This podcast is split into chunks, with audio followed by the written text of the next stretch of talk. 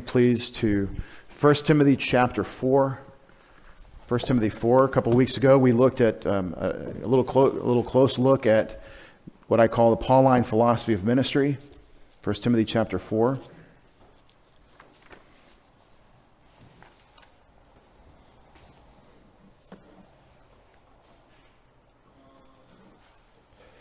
And we were reading in verses 6 through 10, which I'll pick up for context.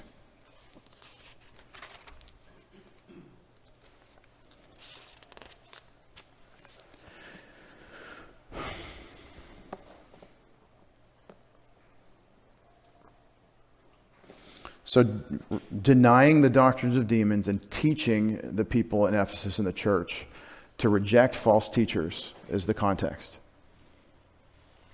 Paul says, in pointing out these things, the way to relate to marriage, the way to relate to food, you're not holy or set apart to God by not eating food. You're not a better person for not eating certain kinds of food. Not a biblical notion not something we're responsible for. It's a doctrine of demons, asceticism. And pointing out the, this, the truth about these false teachings in 1 Timothy 4 6. You will be a good servant of Christ Jesus, constantly nourished on the words of the faith and of the sound doctrine which you've been following, but have nothing to do with worldly fables fit only for old women. On, on the other hand, discipline yourself for the purpose of godliness. For bodily discipline is of only of little profit, but godliness is profitable for all things, since it holds promise for the present life and also for the life to come. It is a trustworthy statement deserving full acceptance, for it is for this we labor and strive, because we fixed our hope on the living God, who's the Savior of all men, especially of believers. We zoomed in on this passage both services last week sequentially two weeks ago. We zoomed in on it, and I'm surveying the life of Paul. We're at the end, and you know, First Timothy, Titus, then Second Timothy, and we're done with the Christian life of Paul. Three years of walking through Acts and Paul's letters, how they work on the timeline. And here at the end, we zoomed in because Paul tells you the blueprint for Christian ministry. He tells you this is the way to think about what we're doing. And as you just read through that passage, some ideas may leap out to you but when you zoom in on it a little bit, you see, okay, Paul is telling him the way, the goal. We want to be good servants. What we're after is that the Lord's pleased with us. The way you do it is you focus on the teaching of God's word, okay, and and you connect it to their lives. For example, in this situation, you've got the false teaching in Ephesus, and and Timothy's being equipped to, to fix that, to say no to this false teaching. It's an application in context, and so there's a model that we're seeing developed. That's the apostolic era. Timothy is a special case. He's not just a pastor, we would say. He's more than a pastor. He's an apostolic emissary coming with the word of the Apostle Paul and the authority of him in his place. Nobody has that today because the apostles have died and they're not making emissaries anymore. But, but the analogy is he's functioning as a pastor, and this is the way to think of doing the local church. You know, there are a lot of ways to teach, a lot of teaching methods that you might use. We think of teaching as lecture, which interestingly means reading in Latin, doesn't it? Speech, speaking. We think of it as that's, that's teaching, but there are lots of ways you can teach. You can tell stories. Jesus did in his parables. There's a purpose in the parables. People say you should tell more stories because Jesus told stories. Well, the parables, most of them are presented in a judgment context where the uninitiated don't get to know what he means. And the those that are walking with him and believing in him, they do get to know what he means. And it was a judgment on Israel that he spoke parables. So when someone uses that to, you know, preach preach parables to the United States, I'm like, Somewhat appropriate, maybe, I guess. but we have all kinds of ways, and the Bible shows us that.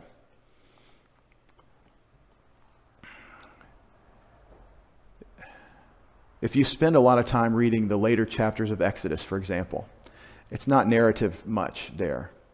It's not a story. it's instructions. It's kind of a written blueprint. There's no diagrams, but word by word, line by line, blueprint for the tabernacle. A lot of people that read through that and work through that will, will say, We need to build something so we can see what it looks like. And you get these models of the tabernacle, dioramas people will make, trying to, trying to do it to scale and with the colors that are described and, and show what you, you can understand from reading it. Because it's like, a, it's like a written blueprint. And everything in the tabernacle is significant, it's Christological, talking about what's the, the one who's coming to save us, who, who has come. But I'm just saying the Bible has lots of ways it demonstrates for us to teach. You can teach in poems. You can be taken on a little journey in Psalm 23 to think through, but it's always thinking, beloved, to think through what it would be like if I was just a little sheep and the Lord God was my shepherd. Think of yourself as just a little sheep, and what do you need? Safety, protection, and especially nourishment. I need good water. I need good fat grass. I need someone that's with me even in the hard stuff. And it's a form of teaching. And in my opinion, in the hardest stuff you may face in life, Psalm 23 is sufficient to think through. I'm not going to be afraid of this valley the shadow of death because you're with me. There are lots of ways to teach. But here in 1 Timothy chapter 4, Paul is lecturing. He is teaching and laying down exactly principle by principle how to think about it. What's our goal? To be pleasing to him, and that means we're a good servant of Jesus Christ. 1 Timothy chapter 4 verse 6. How will we be good servants of Christ constantly nourished on the words of the faith and of the sound doctrine which you've been following? What doctrine is it? It's what you are being trained in but you have been following. There's a track record that's been developed. See, remember all those thoughts that Paul's bringing out. It's a rejection of the lies and speculations that are being spun in the world around you. Translated better here, uh, elderly womanish myths. Old wives' tales is what we say. Just so stories. Things people say that are so that they can't really know, but they sound pretty good. A lot of speculation out there. Lots of uh, squinting our eyes and trying to see the, the real thing. And won't look at the Bible, but the Bible has the better answers. It's under this goal of being pleasing to God and serving Him in the body of Christ that we are laboring and striving because we have our hope completely fixed on God the living God. Beloved, do y'all know what hope is? Is everybody here? Do you know what hope is? He's coming down the stairs again. This is what we do when Pastor Dave's a little bit tired, and I see you're more tired than I am. My voice is putting you to sleep, so I use my physical position to wake you up. It's a teaching method. It's also walking around, intensely biblical. Jesus walked around talked to disciples all the time. Now, anybody know what hope is? biblically. Because unbiblically, I hope you know what biblical hope is. Get it? What is hope? Hope in the Bible is pretty close to what we think it means in English when we say, I hope so. Because in the Bible, hope is the good thing. Hope is the thing that you want to happen. It's what you want, desire, long for, yearn for. Hope involves those th- that, that thing that you really, really want. But what's the difference between worldly hope of what I yearn for and biblical hope of what I yearn? What's the difference? Does anybody know? Yeah, yeah. So confidence, certainty, expectation, these are the thoughts. In the world, let me come over this way. In the world, hope is I don't really know, but we can sure, we can always dream. In the army, I was taught, uh, this is something that, that, that Army officers will do. The 30 somethings dealing with the 20 somethings. Big brothers are always tough on little brothers. And uh, just as soon as they ask you, hey, did, did, uh, did the tank, did, did, the track get, get uh, fixed correctly on the tank? You guys break track and replace the track? Sorry, they should have had it done two hours ago, but I was over uh, taking a, this other mission you gave me, so um, I, hope, I hope it's done. And then the, then the senior officer springs the bear trap on your face. Hope is not a method. that's, the, that's the adage they had in the, in the army. Hope is not a method, which is good because you don't know. If you don't know, then you need to go find out. And that's right. You know, that's the, one of the great statesmen of my lifetime said, trust but verify. You know, hope isn't a method in the worldly sense of hope, but it's a, it's a very important method in the church. In the body of Christ, we don't mean I don't know, but I hope so. We mean that God said it, and I've believed what He said, and I continue to believe what He said, and that continued belief in what He said becomes solid. It solidifies. The concrete has been mixed, and now it's hardened into hope. It's an expectation, it's a foundation for life. So it is my yearning, my longing, my desire. What do you want in life? We want to be happy. We want my life to matter. We want the kids to be okay. We want the things that are the big things in life that we're concerned about, right? Well, we yearn for those things, and we can think about how I can act to make those things come about. But Paul says, many times in many places, we really need to put our hope entirely in God. 1 Timothy 4:10 It is for this that we labor and strive because we've fixed our hope on the living God. So even if the things that I'm really want to see happen don't happen, it's going to be okay because my hope is only and only and only in the living God. And you know what happens in the living God? No disappointment. Because he's going to have his way, and his way is better than my way. So, a little encouragement in terms of Paul's philosophy of ministry. You can't do what Paul's describing unless your hope is fixed entirely on the Lord. But that's what we've had, and we had just a couple of little commands. Reject these worth, pointless and elderly womanish myths in verse 7. Reject them on the other hand, train yourself for the desired result of godliness. One other thing I want to bring out as we get started today is godliness. Godliness. I want you to understand what the Bible means by godliness. What is godliness? Well, it's the opposite of trafficking in speculative mythology and or, or just so stories. It's the opposite of focusing on these things.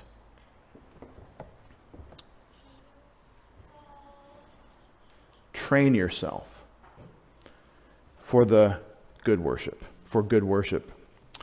What does this mean? What is eusebia, good worship? Godliness. It is not, listen carefully, it is not simply being a moral person.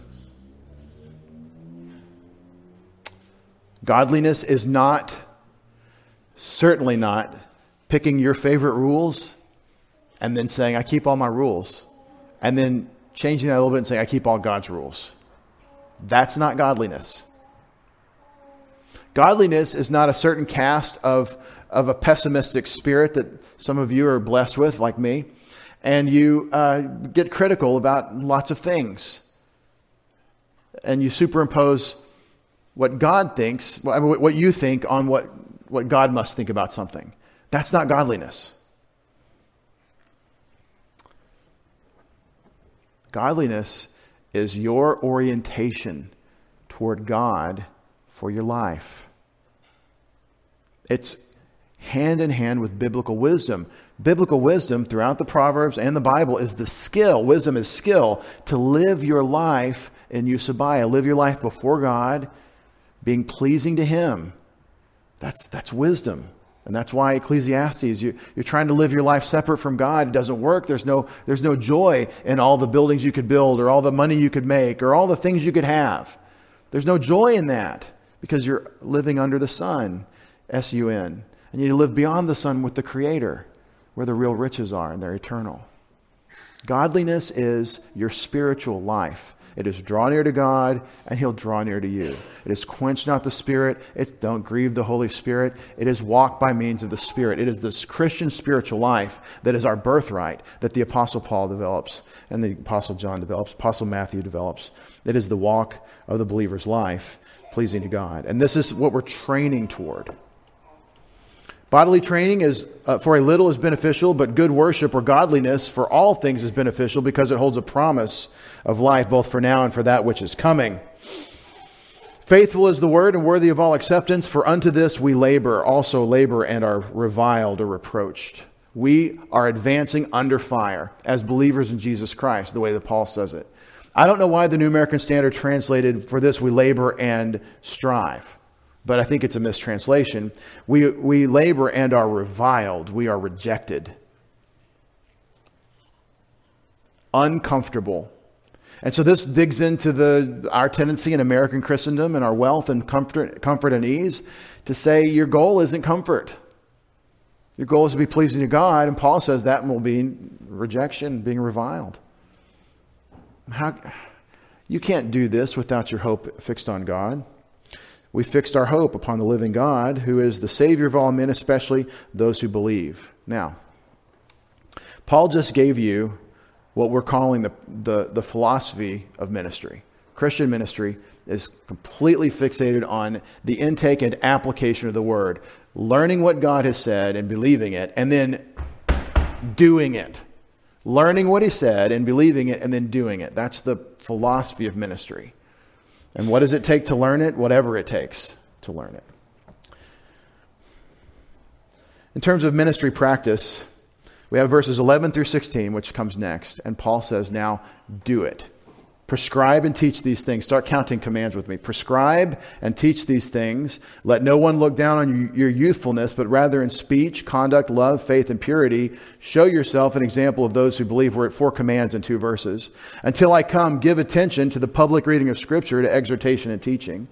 Do not neglect the spiritual gift within you, which was bestowed on you through prophetic utterance with the laying on of hands by the presbytery or the elders, the eldership presbytery and Presbyterian theology means you have a bunch of elders in town that make a synod, that make a that make the elder of of the area, and they develop, and that's their polity, but it's not a biblical thing.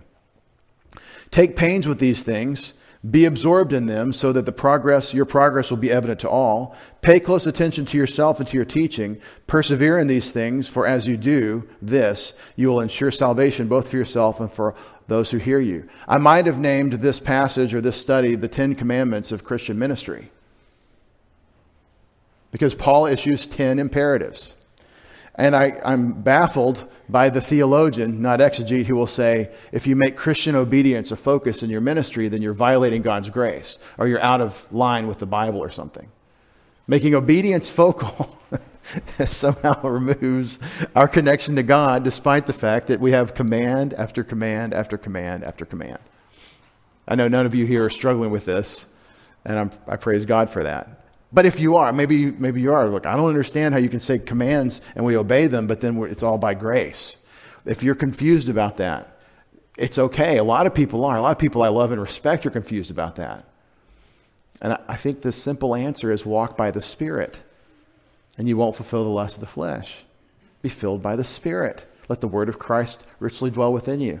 Beloved, everything God wants to do, wants you to do, including the Ten Commands that Paul gives Timothy here in this passage, everything God wants you to do is possible only in God's power, only in the working of the Spirit of God through you. And I don't just mean so that you understand, that's part of it, but so that you're capable to do. That's Philippians 2 12, 13. Do you understand what I'm saying? It's all grace. The fact that you know what God wants, He gave you the map and said, follow the map, that's grace. I didn't make the map, God gave me the map. That's what this is.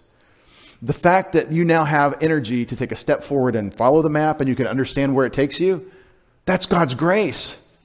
The fact that you even want to, Philippians 2 12 and 13, is God's grace. You are a product and a work of God's grace and never forget it. But that doesn't remove at all. In fact, it insists that you obey what he said. It's the greatest privilege that we have.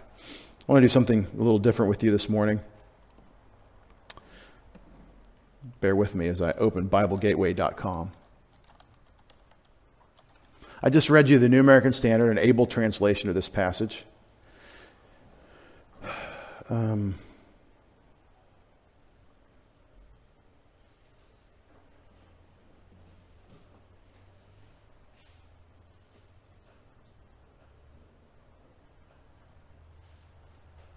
well,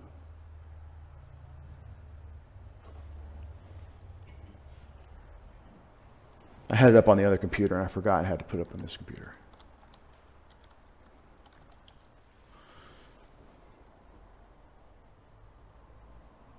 Okay, YouVersion has it.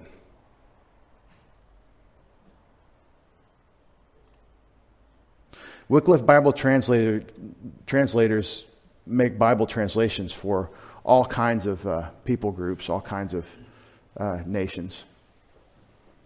And I'm going to turn in one of the Wycliffe Bible translators' uh, Bible versions to 1 Timothy 4, verse 10. And of course, I'm going to show you the Hawaiian Pidgin Bible. Anybody ever seen the Hawaiian Pidgin Bible?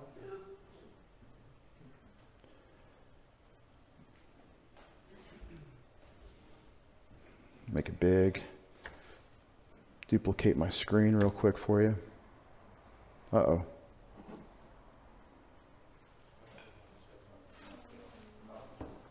That's not what we're after, is it?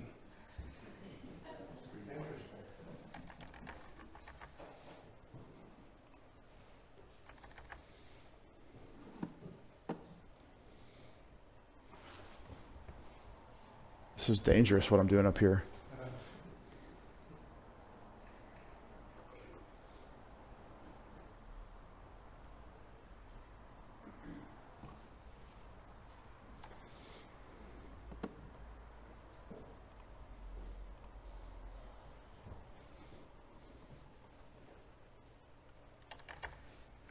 So I can make it get bigger, but I can't, can't make it. Oh, there it went. Okay. Yeah. So we're alive now.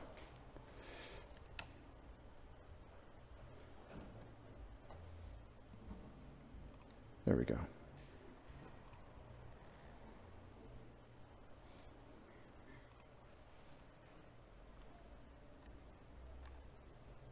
There we go. This is the Hawaiian Pidgin Bible. it's still not there. You're like, you're there, you don't go. I want to duplicate. There we go. Okay, the good guy that worked for Jesus Christ. Uh, I just read you t- uh, 11 through 16. Eh, Timothy, go teach all this tough and tell the people fo them. Wycliffe Bible translators. Hawaiian pidgin.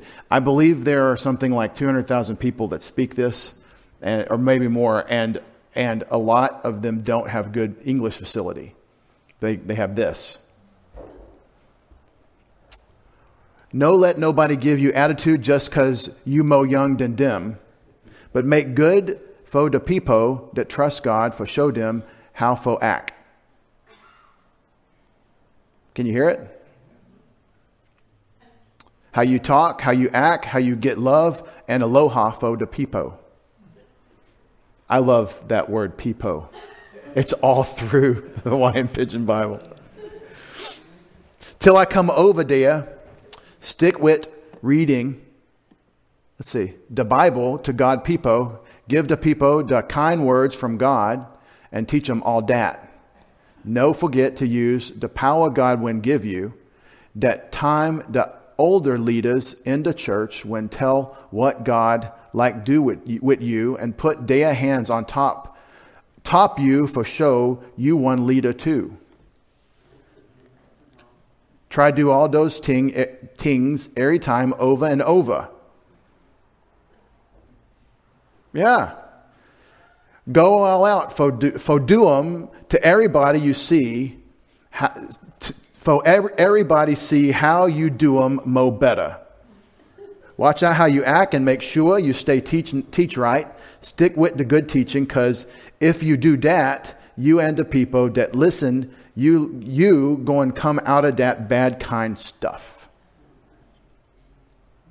Is it cult- cultural appropriation try to read this and understand it? No. This is the Hawaiian Pidgin Bible translation by Wycliffe Bible Translators. What made me think of this was Wycliffe. That's manageable.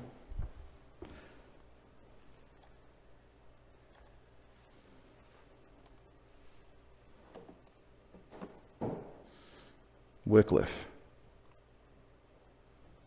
Yes. This may be my favorite English translation lately.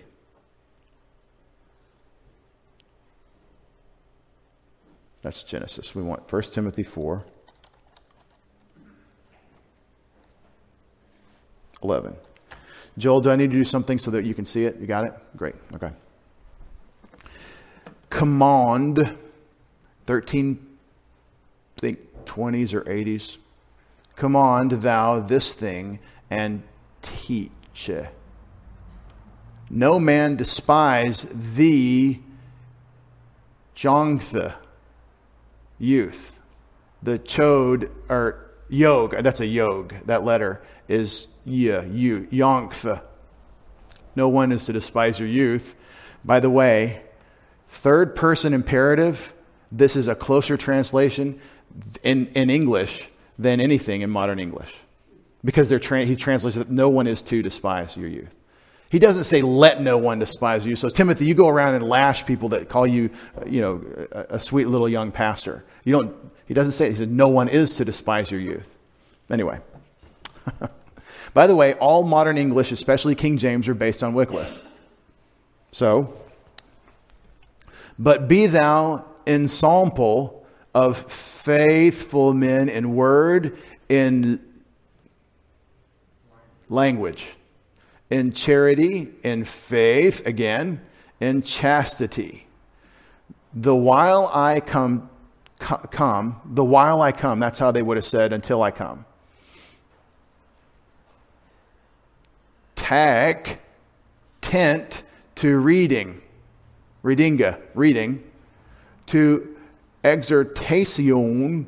My kids spell like this in homeschool sometimes. I mean, it, um, or monastying. I don't know what that word, that word is, and teaching.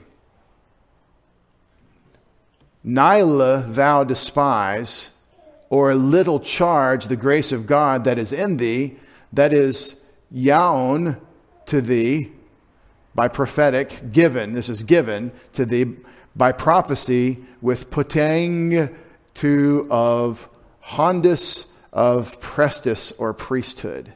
So the 1300s, they're calling the, the presbytery, the elders, the priests. And notice it says the putting on of hondus, my hondus.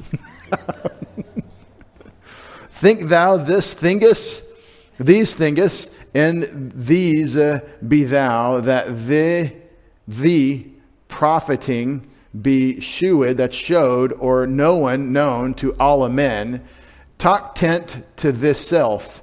I'm going to start telling my kids to talk tent. Take tent, meaning be intent on yourself. And doctrine, be busy in him softly, so that thou doing these things shalt make thyself sa- safe and him that hear in thee. There are so much, if you understand what these words, I mean, they're foreign sounding words because it's, it's, it's before modern English, but uh, it's like the end of Middle English.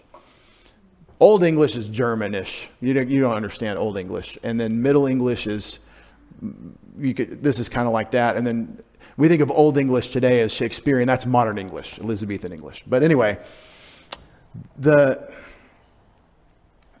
the words, the way he's making translation decisions based on Greek tenses I, and, and just the way things are stated, I think is closer than a lot of our English today. But I think we understand what he's saying, and I just wanted to show you how Pidgin and Wycliffe are similar, since Wycliffe Bible translators translated the Pidgin.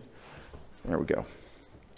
So, back to what I've done in my translation, watching the forebears and how they did it.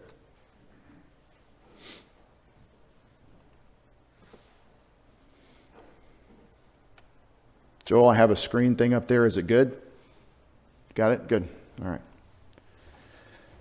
In verse 11, Paul starts with commands. He gave Timothy the rationale for ministry that were pleasing to God, and this is his mission for us. Now he starts issuing command, command, so 10 commands.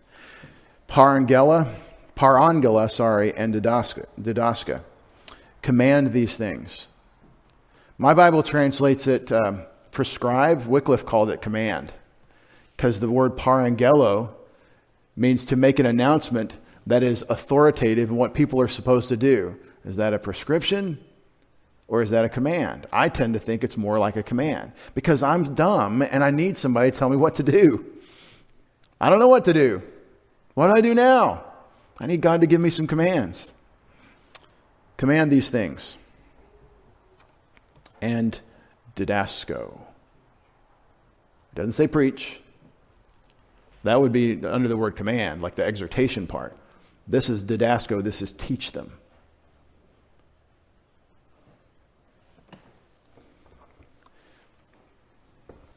The verb teach is a transitive verb. You're like, oh, I don't want to talk, don't, start on that grammar stuff, Pastor Dave.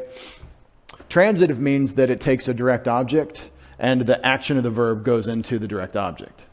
Kick the ball. The ball is the object and it's a transitive verb.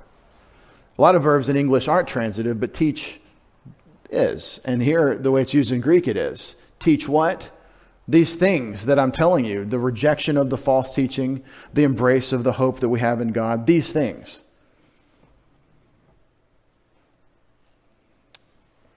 Didasco can also take, at least in English, the way we do teaching in English, it also could take a different type of object. What I'm teaching is this material, right? But I'm also teaching you. Different, different object. You're not the Bible, but I am teaching you the Bible. Double direct object, teaching the people what the Bible says. It's an interesting thought. Sometimes pastors can get so wrapped up in the Bible that they forget that they're talking to people. Does this mean we need to change our focus on the Bible? No.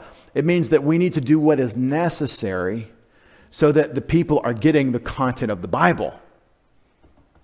And it's a really important thought process. It involves communication strategies. We do many types of teaching, different types of events. And we're trying to help to help you come to know God through what he said. One of the great methods of teaching is imperative command. God gives us these commands. Now, I very rarely issue commands. But I constantly teach you God's commands. Now, if I'm teaching you but not God's word, that'd be bad. If I'm teaching God's word but it doesn't get to you, well, that'd be bad. What I need to do is teach you God's word. Command these things and teach them. When I say this is the Pauline or Paul's philosophy of ministry, it's really Jesus' philosophy of ministry. It's what Jesus taught. Just real quick, in John chapter 21, the Lord Jesus is closing down his ministry with the disciples after the resurrection. And you have the threefold question of the Apostle Peter Do you love me, Peter? In John 21, verse 15, Simon, son of John, do you love me more than these? And he said to them, Yes, Lord, you know that I love you. And he said, Bosco, not tend, Bosco, feed my lambs. Feed my lambs. Horribly translated tend my lambs in the New American Standard. It's feed. Bosco. He said to him again, a second time, Simon, son of John, do you love me? And he said to him, Yes, Lord, you know that I love you. And he said to him, Poimino, my sheep, shepherd my sheep. He said to him the third time, Simon, son of John, do you love me? And Peter was grieved because the Lord said to him the third time, Do you love me? And he said to him, Lord, you know all things. You know that I love you. And Jesus said, Bosco, feed my sheep. Feed them shepherd them, feed them. I think shepherding has a lot to do with feeding the flock. So you go back to this passage where Paul is saying command and teach. I hope you can see that this is, this is Paul adopting the ministry philosophy of the Lord Jesus Christ. So we, there's a reason why my life experience of being taught the word all growing up, all my life being taught and taught and taught and taught, there's a reason why it resonates. When Lewis Sperry Chafer talked about C.I. Scofield 25, 30 years after Scofield's death, this was his mentor, the, the man who had pastored him most effectively, and discipled him. When, when, when the founder of Dallas Seminary spoke about C.I. Schofield, the writer of the, the, the Scofield Study Bible Notes, and many things, he wrote many things. When he talked about him, he said, You know, I had listened to Bible teaching my whole life. My father was a pastor, minister in Presbyterian Church. And I, I became a musician, went to Oberlin College, studied music, and I became a, a traveling evangelist singer. So, in an evangelistic meeting, think of an old Billy Graham meeting, you have the singer, the tenor guy who will sing and lead everybody in song or sing a solo, and then you have the preacher who gets everybody all, you know, coming down the aisle. And I think it was, I forget how long, seven years, I think, he traveled as the singer with a traveling evangelist. And we're talking in the early 20th century when Elmer Gantry was, uh, was making his rounds. We're talking about um, lots of train, like travel by train, by, if you really want to get there fast, and, uh, and tent meetings. And all the revivalist uh, shtick to psychologically get people to, to you know, decide to give their life to Jesus or something. All the psychological techniques. And uh, he said, uh, he rejected all that when he got with the Bible and wrote a book called True Evangelism, motivated by his experiences from all these techniques. He said that the most important task in evangelism is, is prayer. You want to be an evangelizing person? You want to share Christ with people? Pray. Spend time talking to God for, on, the, on behalf of these people. But but the, the interesting thing he said when he first met Scofield, um, he, heard him, he heard him preach. And there, were no, there was no tapes back then. You weren't interneting or anything. You had to go hear the person. Or you could read uh, some of their sermons that were printed in the newspaper. Often sermons would be printed in the local newspaper back then, or, uh, or a book or something.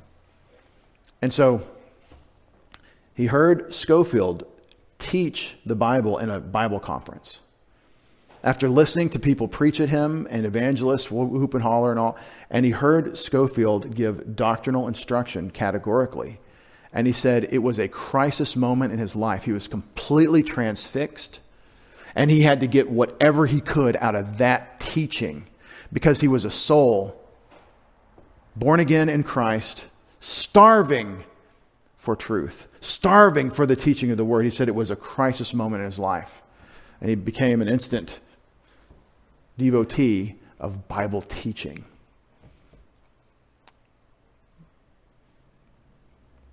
I believe this is rare today as it was rare in Chafer's day.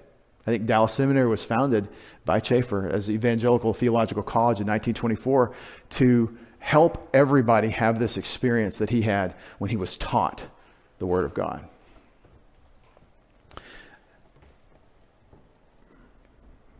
This is why I'm a dispensationalist. This emphasis on the teaching of God's Word. This is why I teach the Bible. And I didn't know that when I started doing it. I had to go research and find out where we came from to know why, why am I this way? Why, when someone gives me three points and a poem, am I just not filled? I'm not, I, how to have a better, I, why? Well, it's because right here. It's hard. It's hard work, as we'll read. No one is to despise kataphroneo, that's to look, to think down or despise, to think little of your youth. No one is a third person imperative. That means that he's not commanding Timothy, don't let them, although there's an application here for Timothy about how he teaches them. But no one is supposed to do this. And so, how is Timothy going to manage that? Well, he's going to act as maturely as he should without trying to be somebody he's not. That's hard to do for a young man. We don't know how old Timothy is, but he's young enough that he needs to say this. Paul needs to say this to him. No one is to despise or to look down upon your youth. Now, in Timothy's day, the way he would apply this is he would say, he would talk probably to, as Paul will say later, when you, when you rebuke an elder man, you speak to him as a father, you, gently, not publicly, not uh, harshly, but uh, I have a c- concern and can I talk to you? And you speak to him as a father, an elderly woman as a mother, with respect and honor and deference to their age. But this is the standard. Now, for us, this is easy, right? As, this is an easy application for us today. And it is that uh, this is not, see, being an elder in the church doesn't mean you're a young person in age. It means you're an old person in the word. Well, that can't, you can't both be true. I've been a Christian since I was three years old. I've never looked back. I started studying seriously at nine. I, I, gave up and said, okay, I'll do what you want. And I stopped fighting my parents and started doing what they wanted me to do because they knew where the goods were. So I became a serious Bible student at nine years old. Well, you can't be serious at nine. No, I'm nine years old serious. Right? I'm nine years old serious. And I don't know what I'm doing. I'm 14 years old and I'm the chaplain's assistant in the Boy Scout troop. There's no chaplain. So guess who's running the Sunday services at campouts? That's right. 1980s, campouts and Boy Scouts had a, had a chapel service and everybody came to it. Huh? And everybody was a boy. Anyway, and, and what happened was I got in trouble. The Methodists came at me and said, one of them, trying to help me, Dave, we're not trying to save anybody in the chapel, we're just trying to encourage them.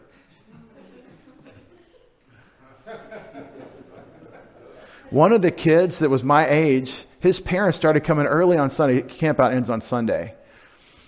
His parents started coming early. They came two or three times to hear the chapel. Because I'm going to drop the gospel. I felt pressed. I felt, I felt uh, righteously indignant that I wasn't going to save anybody in chapel. And I asked him, I said, Well, what are we doing again? And then when Dallas Seminary, I tried to apply there. I didn't tell them any of that stuff that I've been doing all my life. I was taught not to talk about your accomplishments or your experiences and just talk about the Lord. And I was rejected at Dallas Seminary at age, I want to say 24 or 25. I was going to chaplain up in the Army and go switch to chaplain.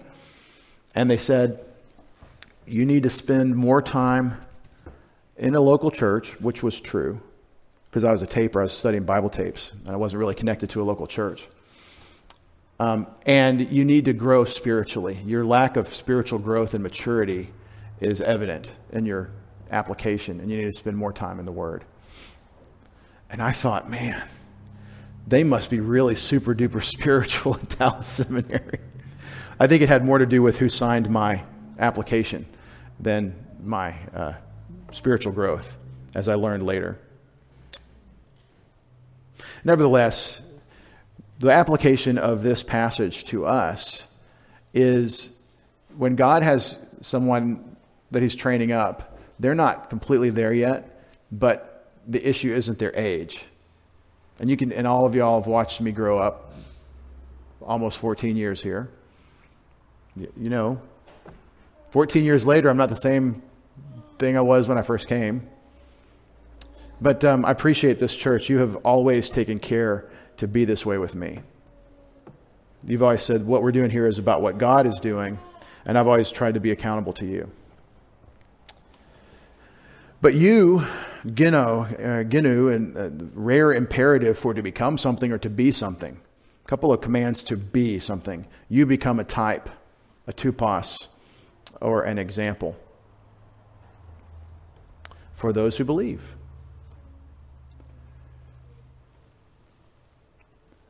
When I was in uh, training to be a, an, an, officer in the Army, I was in a really great ROTC program. And um, they constantly emphasize leadership by example. You have to be the person that you're supposed to be so that you can live it in front of the people that you're to influence. And then when you issue some directive, it's coming from that context of a good example and I, you know, and it's it's hard. It's hard to manage and maintain that kind of perspective. And I could tell all kinds of self deprecating stories about how I fell short in that. And I'm glad that my pastor, R.B. Thieme Jr., when I was 16 years old, I told him I think I'm supposed to be a pastor teacher. I think that's my spiritual gift. He said, Then I recommend that you be a combat arms officer in the Army before you go to seminary. I said, Well, I've always wanted to go to West Point. He said, West Point may be a closed door because it doesn't have Greek and Hebrew for your undergrad work. And I said, But, but you could get that in seminary. And he said, Well, yeah. Well, West Point actually opened the door to me being here because I met you long before I was the pastor here. I used to visit when I was at West Point. It's only three hours away. It's not a big drive to come to church. But my pastor said you should go be a combat arms officer. That means armor or infantry or artillery. And we would also now include aviation if you get in the attack side. And uh, it was one of the best pieces of advice I ever got. For me, I've always been young. I was, I was a young 16 year old. I've always been an immature for my age kind of person. Like, after all, I mean, right now I'm, I'm f- almost 45 and I feel like I'm 25, except physically. And, um, I needed to grow up a lot. And boy, I'm glad you didn't see all the times that I dropped the ball as a young officer or as a cadet. And I'm sorry that you've seen the times that I've done it as a pastor, but I have to say it's a lot better after some life experience than it would have been, you know, trying to do it here in front of you. It's really easy for young men to, to drop the ball. Anyway, this concept of leadership by example was not invented by the Army or by corporate America or by leadership uh, gurus. It's the Bible. Become imitators, imitators of me, even as I am an imitator of Christ. Imitate the Lord Jesus Christ as uh, God the Father and Jesus Christ in Ephesians 5 1 and 2. The idea is that you and I, again, are limited. I'm dumb. I don't know what I'm doing. I'm just a little kid. Solomon, the wisest thing he ever did was say, I don't have any idea how to be king, so give me wisdom. You know, and God really honored him for that. We need, we need somebody to, to model after. And so Jesus Christ is our great exemplar. He's the great shepherd, and then he's designated under shepherds. And they're supposed to, we are supposed to be examples, types for those who believe. And how will you be an example? In what you say, in how you live your life in love. The goal of our instruction is love, in spirit, in faith, in purity. So, on the one hand, you have bright eyed and bushy tailed little, precious little Timothy, young guy, and all these people with more life experience looking at him. And they have two choices. They can see a young person that can't possibly know what he's doing, or they can look at what he's being and say, you are a man we should copy in how you speak and how you're living your life and how love is your answer every single time in spirit in faith in purity. This is how Timothy is supposed to behave. This is how I'm supposed to behave. And I think that makes me an example for you who believe. Until I come, prosecho, pay close attention hold it close to you. That's what prosecho means, to hold something close to yourself. Pay close attention to the reading, anag- anagnosis. Anagnosis is the word reading.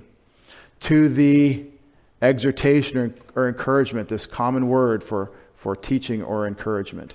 Parakaleo, Paul's word for I urge, exhort, encourage, come alongside in reading and the exhortation to the teaching.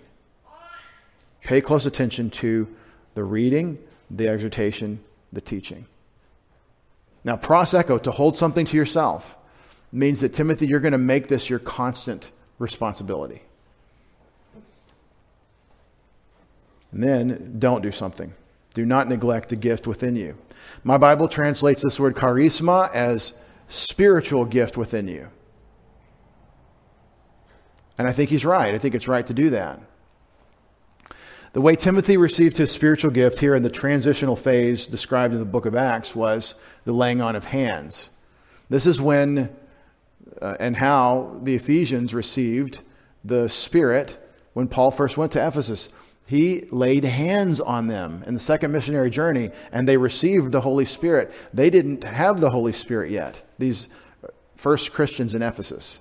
They had the baptism of John and they didn't understand the Holy Spirit. And so Paul baptized them into Christ, which is different from John's baptism. And then he laid hands on them and they received the Holy Spirit. And that's a way God indicated the apostles are present.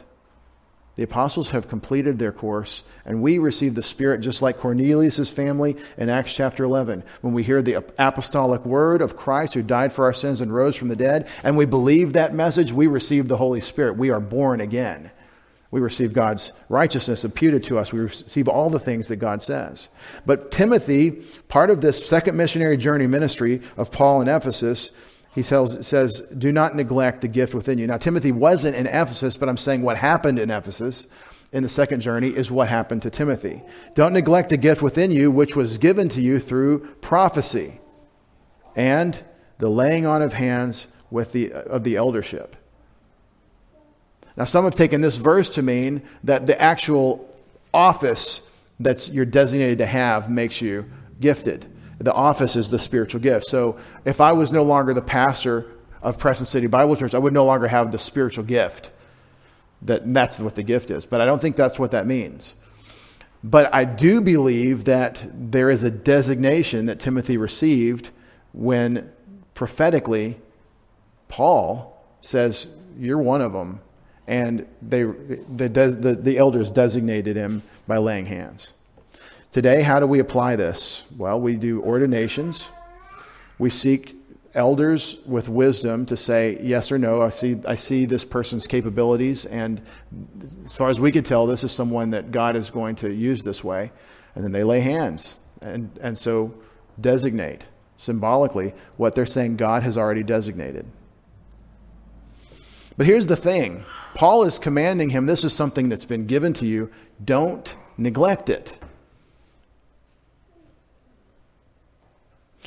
I can tell you as a pastor, it's easy to neglect it because the work comes with suffering. Why? It comes with hard work. It comes with the pain of hard work. It comes with rejection.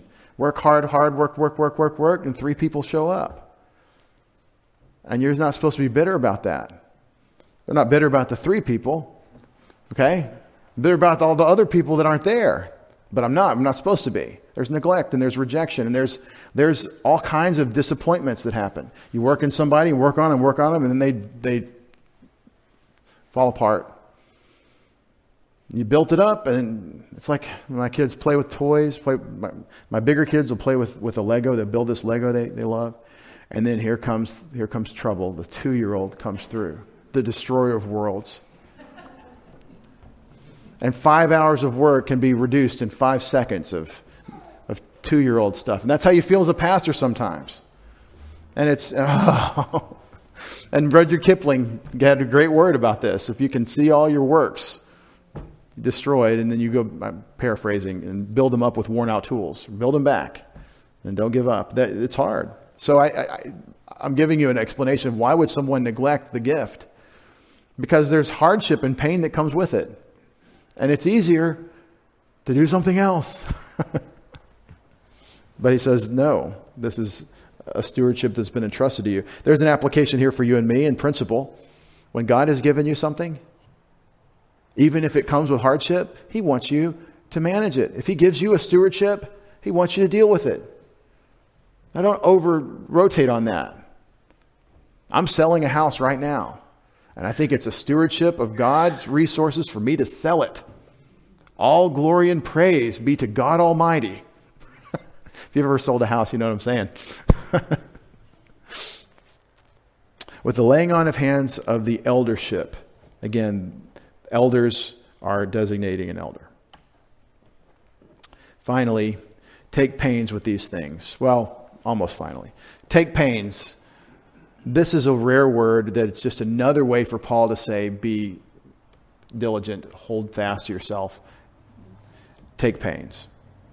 Could mean cultivate, um, but it, it, it's well translated, take pains with these things. And then something I'll never, I never see. I see an imperative of eimi, the main word in Greek for be, to be. Be this. Eimi. Now, they've really helped it out in the New American Standard and said, uh, be absorbed. That's good. Be absorbed. But the word is just be in them. Before he says become a good example, that's ginomai, the other word for to be. And this one, it's be in them. And I think it might be exist in them. So saturated, completely absorbed. That's the idea. Be in them. And then he tells you why. So that your progress will be evident to all. Remember that paradox in Matthew when Jesus says, Do not practice your righteousness before men to receive praise for them, because you've got your reward in full if you've been praised. But earlier he says, Don't hide under a bushel basket. Don't hide your gift. Don't hide your light. Let your light shine before men so they can see God. Right? So, do we practice our righteousness in front of men, uh, or, or do we not practice our right? You, you do, but it's the reason why. And so here it is. You be diligent in all the work you're given in the Word because everyone will see the progress, everyone will see the development. That's the idea. So, in a way, if uh, now you can totally easily apply this to a pastor, but this will apply to you too, because the pastor is supposed to be an example for you. Believers, we're, we're called to live in a fishbowl. I don't like it any more than you do. I don't like the fishbowl. I like, I like tinted windows where you can't see what's going on inside. I want my own space, and I want everybody to, to if I want someone in there, I want to control that. But this says you need to do what you do so that everyone can see your progress. You're an example for them.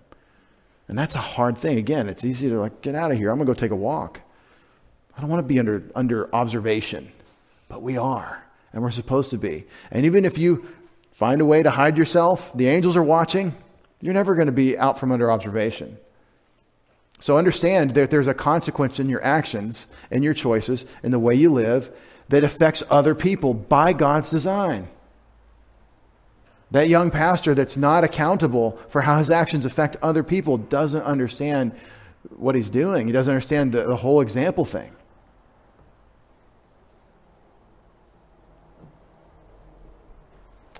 Finally, verse 16. Pay close attention. We already had it. We had uh, pro, prosecho, now we have epecho. Echo to hold, to have, and intensified. Pay close attention to yourself and to your teaching. That's not a message you'll hear from me very often. Pay attention to yourself. Navel gazing, right? Oh, I don't have any problem paying attention to myself. My problem is when other people come into the mix. They, I have to take my attention off myself and think of someone else. He's not talking about narcissism, obviously. He's saying, look at what you're doing. Have some circumspection. In, in other words, step out of you and then watch you from an external perspective and see what you see. Oh. In a way, we're glad we can't see what others see because we do have to get up in the morning and go to work. If you saw what the weaknesses the others see in you, you might not get out of bed. It's hard. That's why God gave us wives, gentlemen, and husbands, ladies. Part of it is you get somebody with an external perspective telling you what you don't want to hear about you. But that's what he's talking about. Pay attention to yourself. And, and I, I think this is a great argument for why uh, pastors are husbands of one wife, elders are husbands of one wife in chapter 3. Right? not single, husbands of one wife is the design. Does that mean that a man can't be a bachelor and a pastor? I don't think it necessarily means that. But the idea of a celibate or a, or a bachelor pastor as the, the, the design, like the, like the Roman system, unbiblical. Back me up on this, guys. She can help you find out things about you that you might not have noticed. And so there's a great leverage here. Now, I'm not going to preach that Timothy's married. He's probably not here. Timothy's a traveling man, and he, like Paul, they don't, they can't be married. They, the, the work doesn't allow a, a marriage. Paul says elsewhere in 2 Corinthians, I have a right, just like Peter, to, to lead a wife around. I could drag her from church to church, and she could be let out the window in a basket right beside me, and she could be stoned to death right beside me in Lystra, and then maybe the Lord would raise her too, and we'd go back to the work. And, and I could do that, like Peter. Peter's married to a woman as the apostle of Jesus Christ. Anyway, pay close attention to yourself and to your teaching. Persevere in these things, and these and them. For as you do this, you will save, sozo, you will save both yourself and those who hear you. The word save might one third of the time mean be uh, saved from hell, like we say, born again. a third of the time, it might mean that in Greek. Ensure salvation. That's a no. The word is save, that you might save yourself and others, those who hear you. Timothy's saved in that sense of born again. So what's he talking about? He's talking about the significance and value of life. The same thing in 1 Timothy chapter 2 when he says women will be saved through bearing children. It's not going to heaven, it's having the significance of your life that you want to have. You want to make your mark, you want to count, do something eternal, like have kids, is what Paul's saying. And train them up to fear the Lord and, and serve Him forever. And so here, this is what's going to give you your value. Your, your work will matter. And the work of the others that follow your example will matter eternally. It'll have eternal consequence. You will be saved, is what he's saying, if you stay true to this. Now, these are the commands that go with the philosophy of ministry. Our Father, we thank you for the clarity of Scripture and the challenge we have here in knowing you this way. And we ask that you strengthen us to think this way about the work that you've given us. Father, we pray for those who may not know Christ as their Savior. We always want to make clear what, you, what you've done for us through Him, that He died for our sins on the cross and rose from the dead. We pray that you'd make that message clear to all of our loved ones and family. We do pray for the list. In Jesus' name, amen.